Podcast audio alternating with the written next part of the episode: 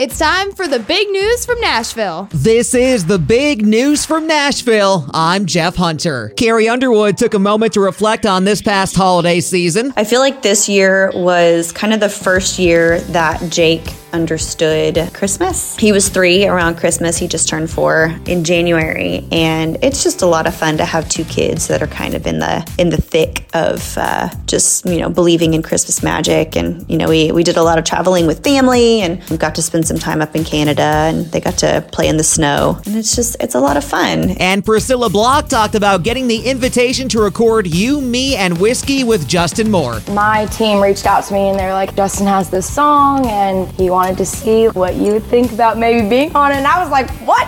I was so excited. Obviously, getting that invite, it was just such an honor, and this felt so right. And I love whiskey. So it was like, it totally made sense. I was like, oh, let's go. That's the news from Nashville. I'm Jeff Hunter.